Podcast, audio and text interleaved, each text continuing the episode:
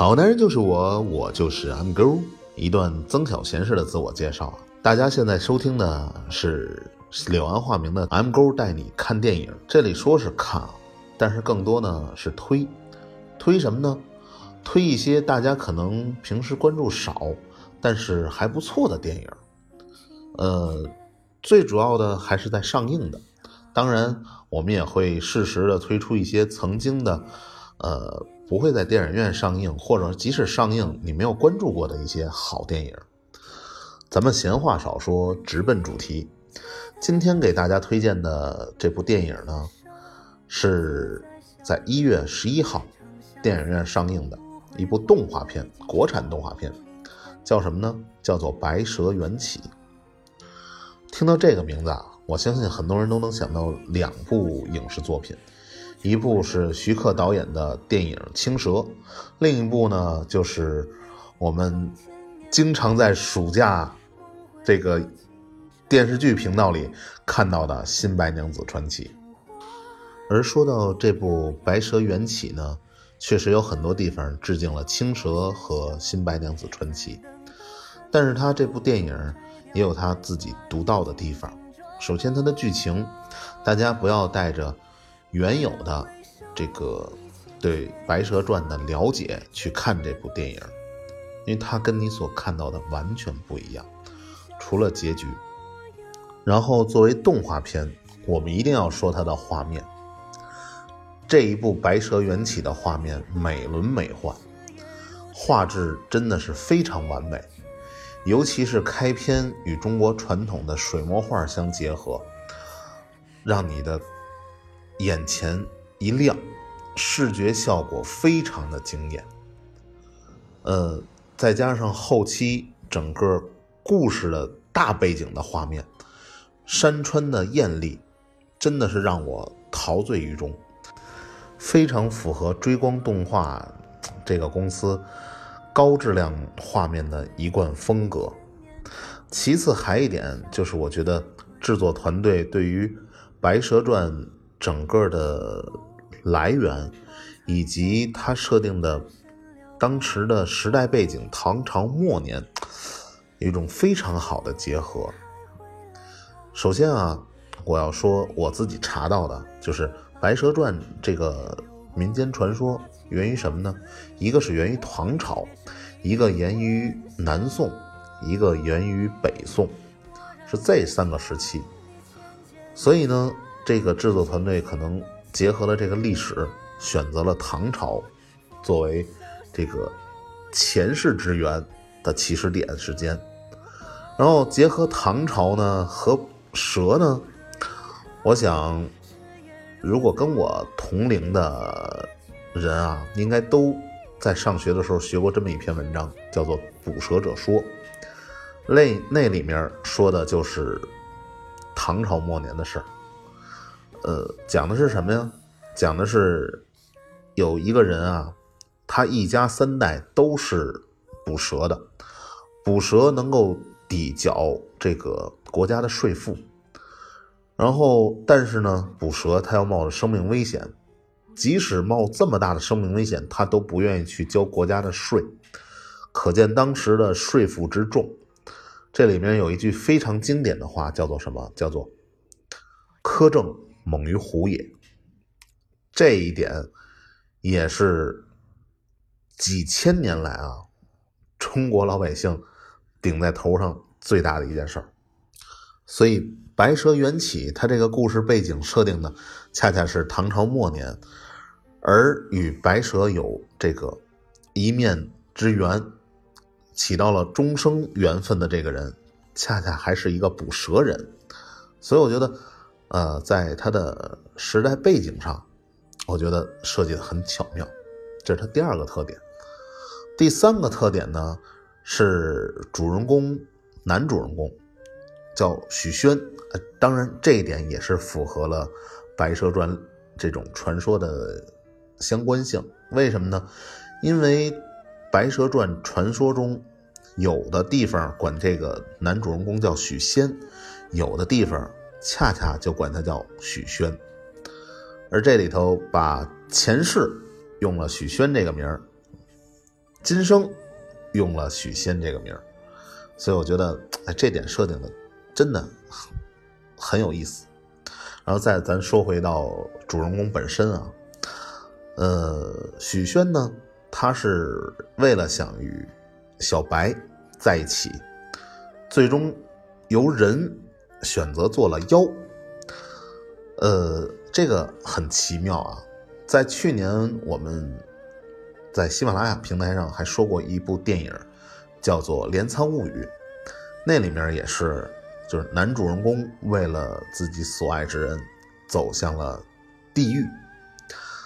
呃，我觉得这两部有很多相似的地方。首先，他们都是一种奇幻的爱情故事。然后男主人公呢，都是为了对方付出牺牲很大。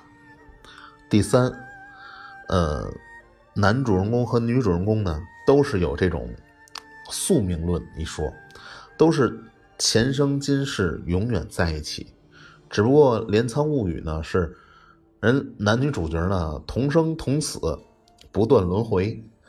这个《白蛇传》这边呢，是。女的是妖，一直能活着，而男的呢，就是死了生，生了死，死了生，生了死，与白蛇这样的一种感情轮回，我觉得这个设定还是挺有意思的。然后说到白蛇缘起的最后一个特点呢，可能这个特点啊，别人感受并并不一定特别深，这只是我个人的一个看法。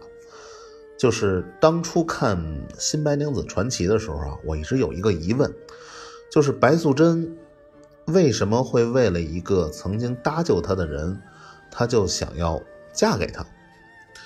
我一直已经很不能明白这个问题，为什么呢？因为在我看来，他救过他，报恩，我完全可以选择很多种方式，比如说我会法术，我可以给他变钱。我可以给他很好的帮助，这都是报恩的方式，但是我绝对想象不到是以爱情的方式选择报恩，尤其是说仙、妖、人、魔、鬼这之间这种爱情，反正影视作品一一直表现的都是反对，因为你不同种，所以。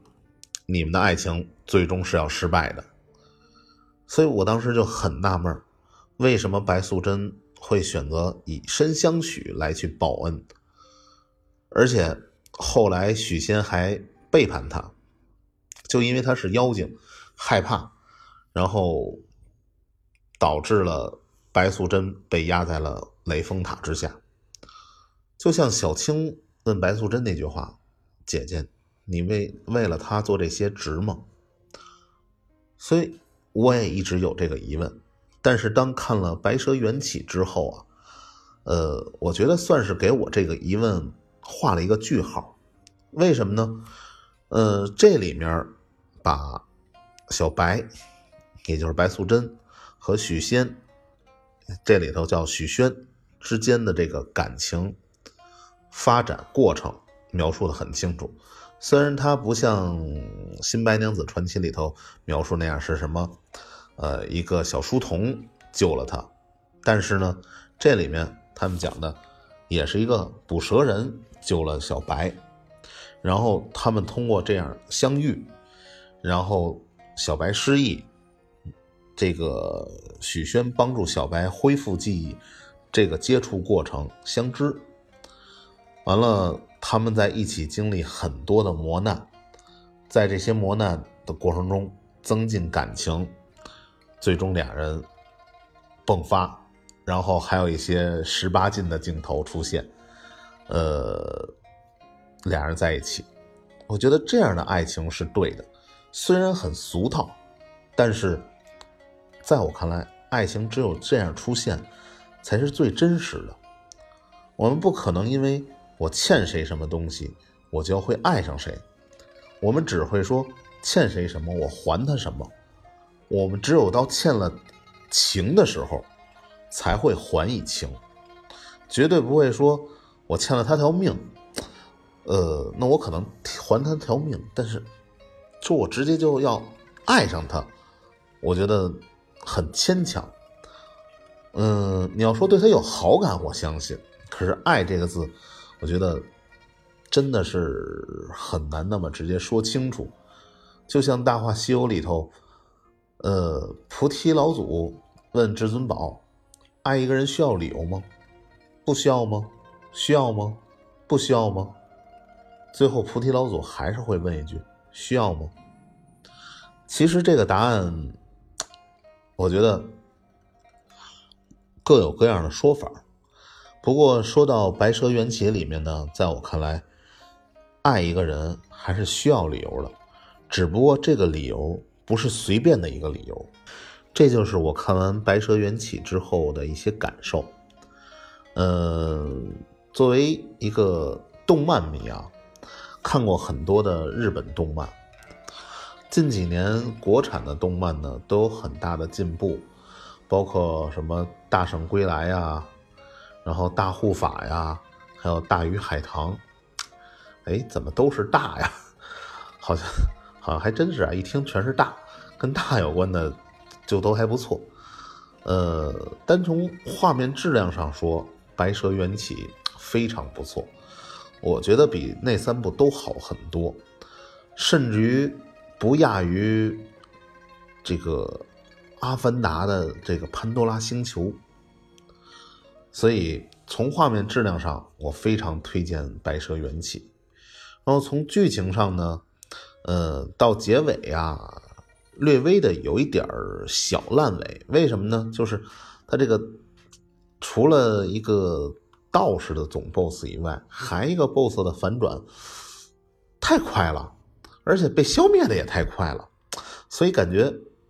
这个这块啊，呃，我希望制作团队以后能够更加的精修一下。嗯，其他的部分都还不错，因为到了结尾，呃，我们可以看见白素贞就是恢复到了呃新白娘子传奇那一身行头上，完全的一模一样，包括小青，呃，还有他当时的音乐。音乐一起，你就脑子中就可以回想出《新白娘子传奇》的所有画面。所以，当看完这部电影的时候，我第一个想法就是，我想再重温一遍《新白娘子传奇》，真的是非常有代入感。呃，不过到目前为止啊，这部《白蛇缘起》的票房并不是很高，虽然说它的口碑挺好的，可能原因有那么几种吧。一个是它上映的时间还不算是纯暑假寒假的时候，呃，现在孩子还都在考试，所以家长不可能带孩子去看。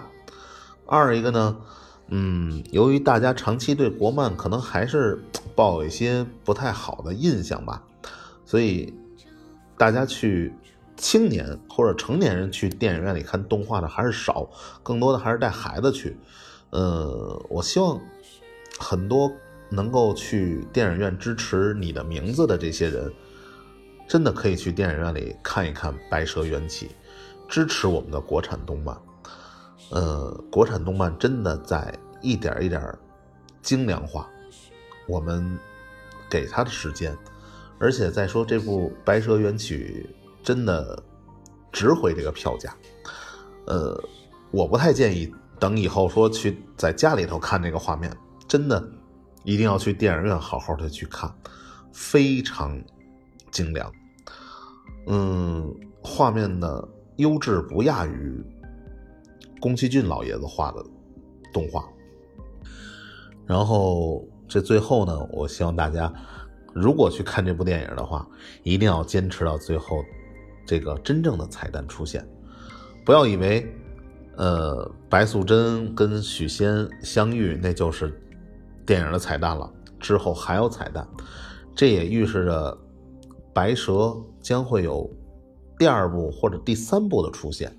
当然，如果说这一部缘起的票房不好的话，可能第二部、第三部也不会有了。所以，出于对于电影的期待以及很好的电影的推荐，同时也是对我们国产动漫的一个支持。希望大家能够听到这期节目，都能够走进电影院来去观赏这部《白蛇缘起》。呃，节目最后呢，希望大家能够给我提出很多宝贵的建议和意见，我呢一定坚持听到不悔改。哈，开玩笑了，好的意见我一定会接纳，好的意见呢，我一定。一定会改正，呃，希望大家能够支持我这个 M 勾带大家看电影，呃，就到这里，再见。